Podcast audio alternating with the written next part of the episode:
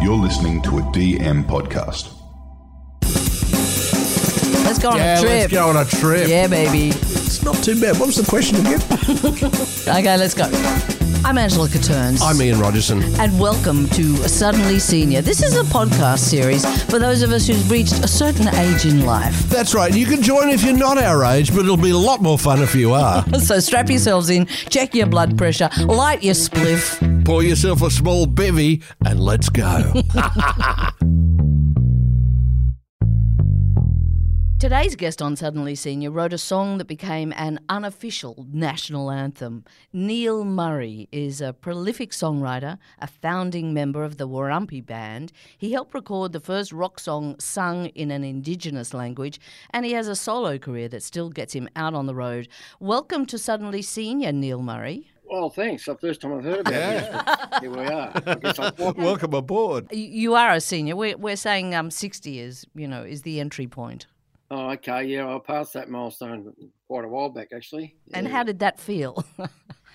Um, I didn't. I didn't really take any notice of it. I, I pointedly didn't celebrate. I waited till I was sixty-one. I thought that was a better number.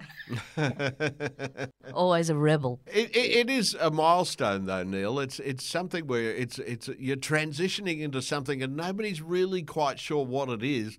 And I guess that's really what this program's all about: uh, uh, finding out what it is like as you go into uh, the next stage, which could be great, or for some people they find it a bit daunting.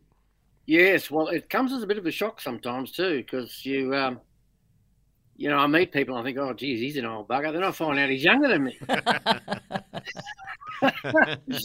and it, it's really um, behoves oneself to really start looking after one's health if you want to go the distance. Mm. How do you do that, by the way? Do you have a you know a special diet? Do you have uh, a exercise regime?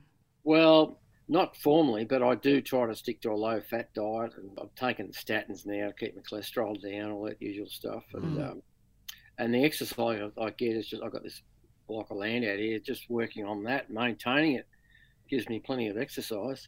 Yeah, but I remember when my father retired, I said, "You got any hobbies?" He said, "Yeah, I've got a hobby." I said, "What's that?" He said, "I'm staying alive."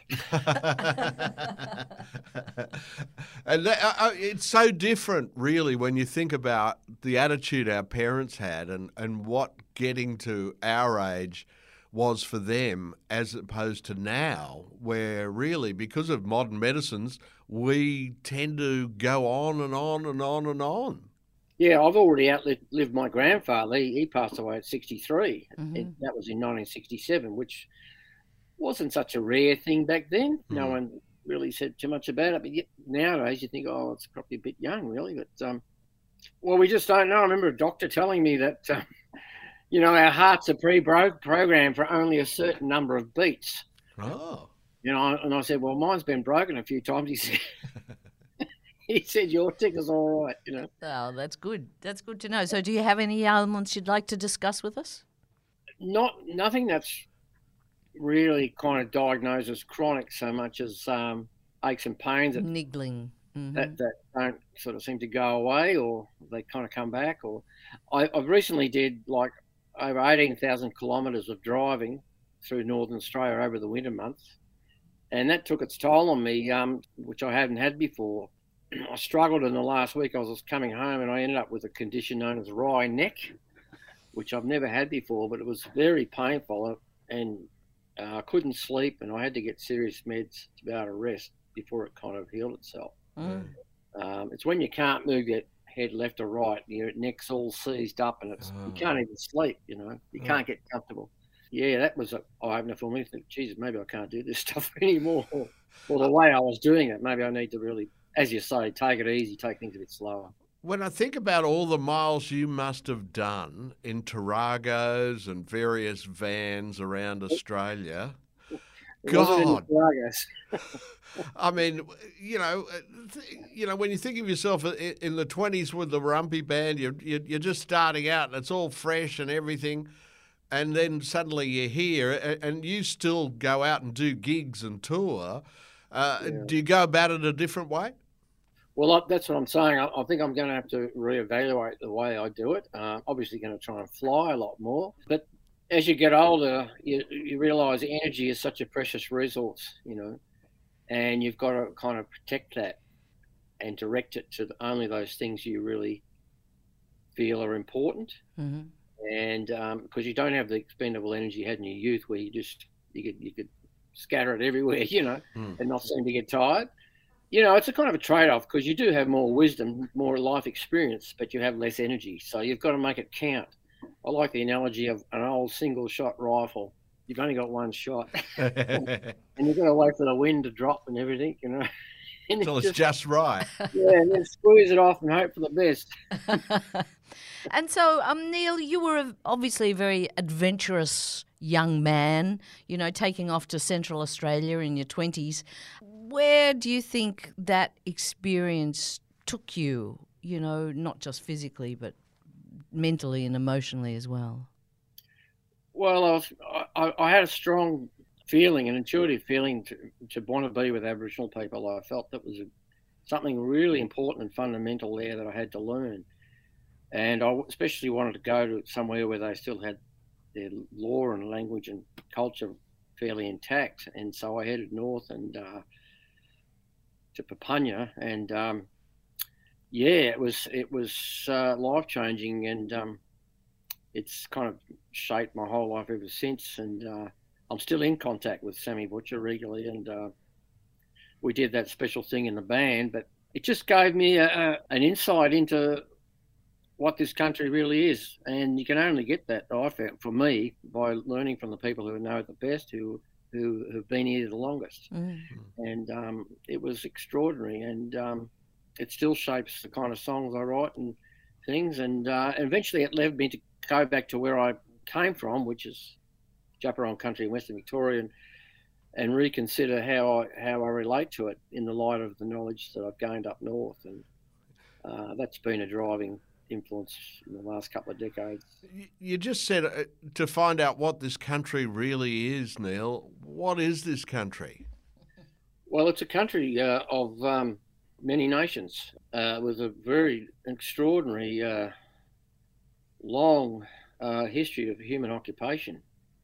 And and once you see that, you start to see things a lot differently. And there's a um, the short answer is I think I've, I have a greater sense of belonging now than before.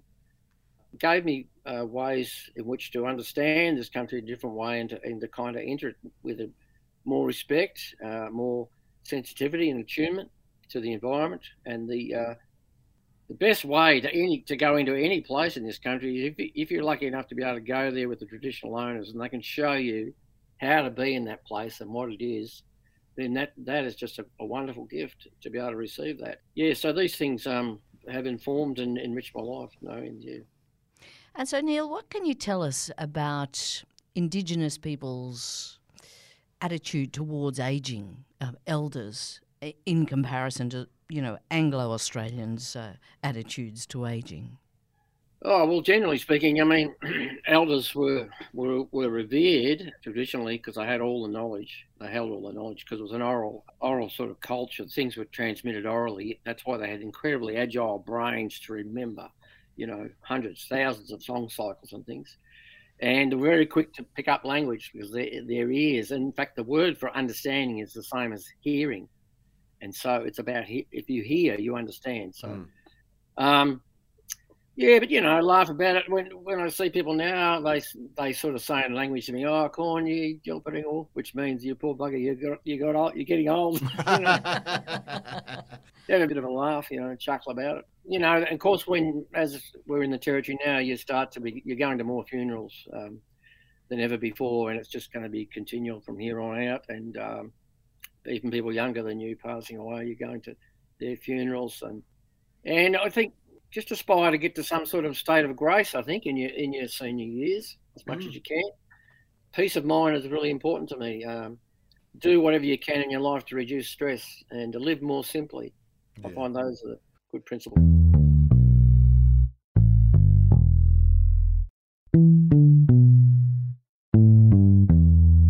There are less things you really need as you get older, strangely enough. Things tend to fall away a little bit like that. Uh, you've you know you've got the experience, but but what are you aiming for? And and do you find that is in your songwriting now more so than it used to be? Oh yeah, um, I can't write the same songs I wrote as a younger man, nor would I want to. And the kind of songs I come up to now, uh, in a way, I don't say it's easier. In some ways, it's harder because you, you don't want to repeat yourself, so you're always striving for for a new angle or something, or you know, you want to impress yourself because you've seen a lot of stuff. So you're, you're hard to impress now. So it's basically if it moves me, then I feel confident in it that it's going to move other people. So I don't, I don't write prolifically. I've written for about a year, a song for about a year now, but I've been extensively promoting my latest album, which is called uh, The Telling. It's your tenth, isn't it? Tenth solo album. Amazing. Yes. Mm-hmm. Yeah. So I don't know. I, I can't even say I'll do another one. Maybe I'll get around to it. it. Just it's not something that bothers me, and I, in a way, I've written enough songs. You know, I think it's 250 registered on APRA. But isn't that amazing? Um, That's quite a legacy, isn't it? Do you ever think about the legacy that you might leave behind? Not so much because I still feel I'm a practicing artist, and so your best work is always ahead of you. you know? well, there must be a little. Is there a little bit of nostalgia in your writing or uh, in your music? Do you think? Um, I wouldn't think so. Not unduly. If anything, I'm getting grumpier and crankier. Aren't we all? yeah, no, John. I, but I keep thinking, like, uh, Good Light and Broom, you know, will be there soon. You know, I, yeah. I it, it, that was a very evocative song. It's such a great tune. Uh, uh, and it's got so much energy. Is it harder to get that energy on stage?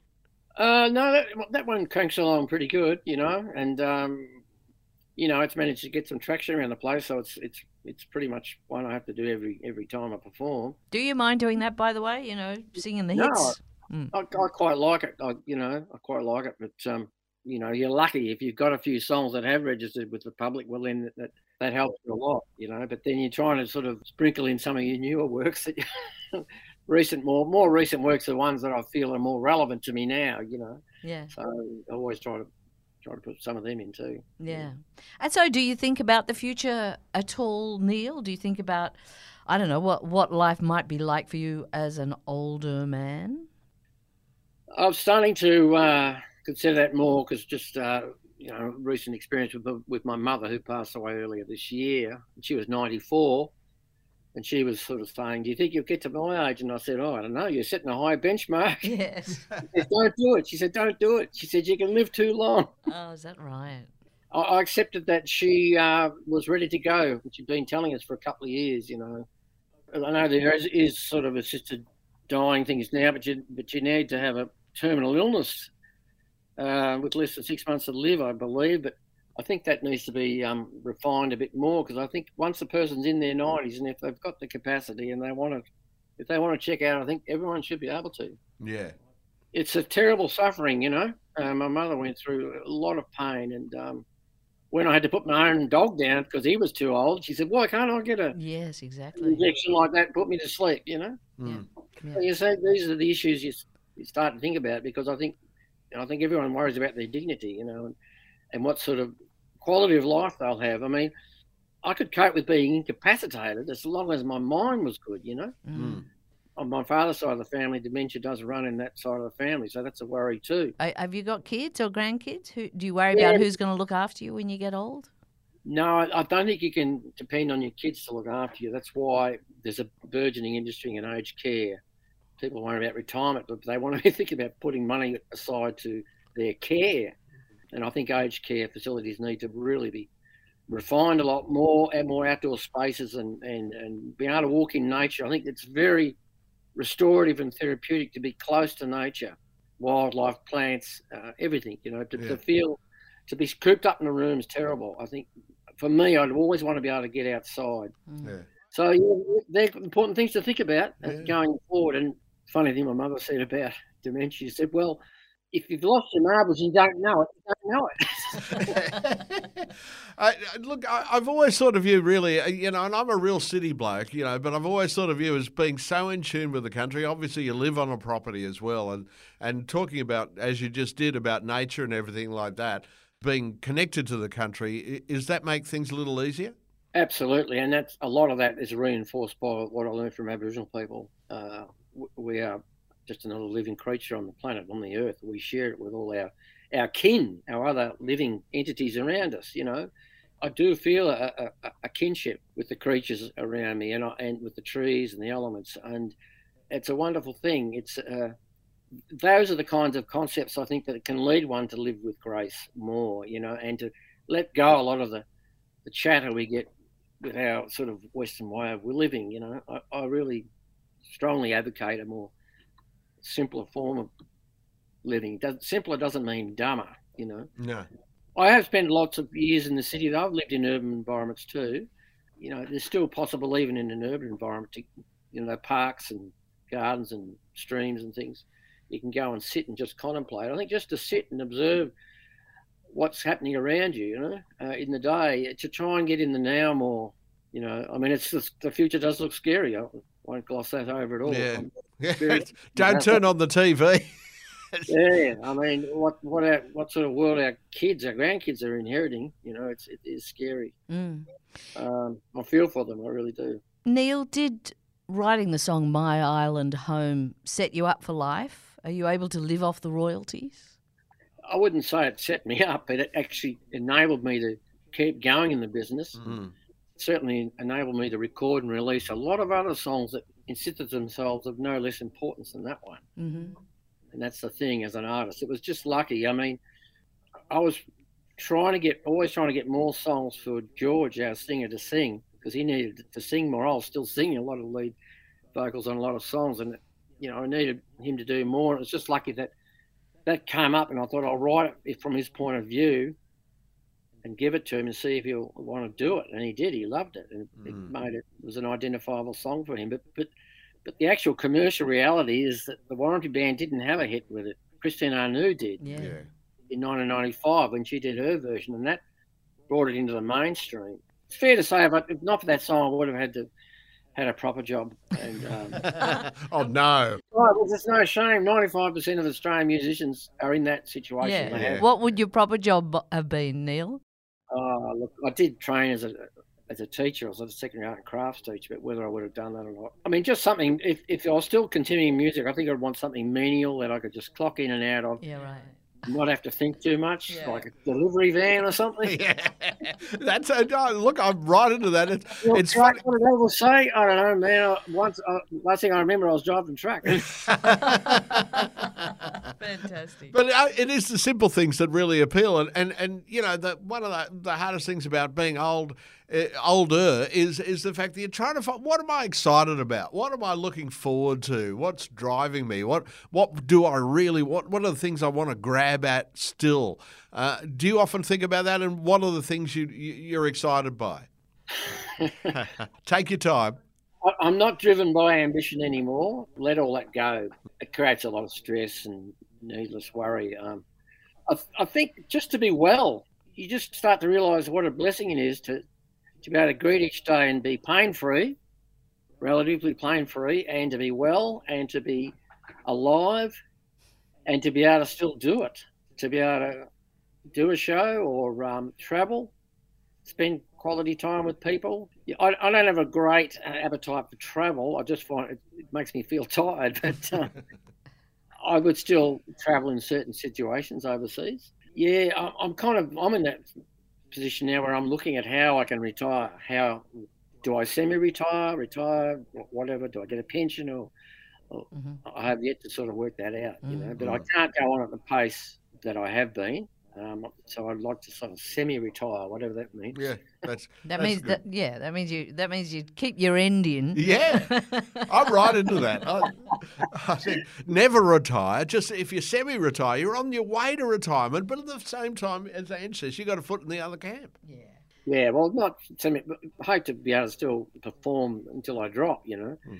it's just that I like to do quality gigs, less of them, but you know, more quality gigs, perhaps. Yeah, lovely. We're speaking to you, and you are on your property in Western Victoria, you said. Tell us some of the jobs that you have to do. What have you been doing lately there? Uh, it's just a small block. It's six and a half hectares, and it's um, mostly this time of year is slashing and mowing to prepare for the fire season. Yes. Right. And I've recently acquired an old tractor finally and my own slasher, so I think I can handle it myself without getting contractors in.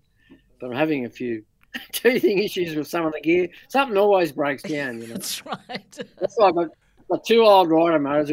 When one's not working, I get on the other one and try and while that's getting fixed. You know?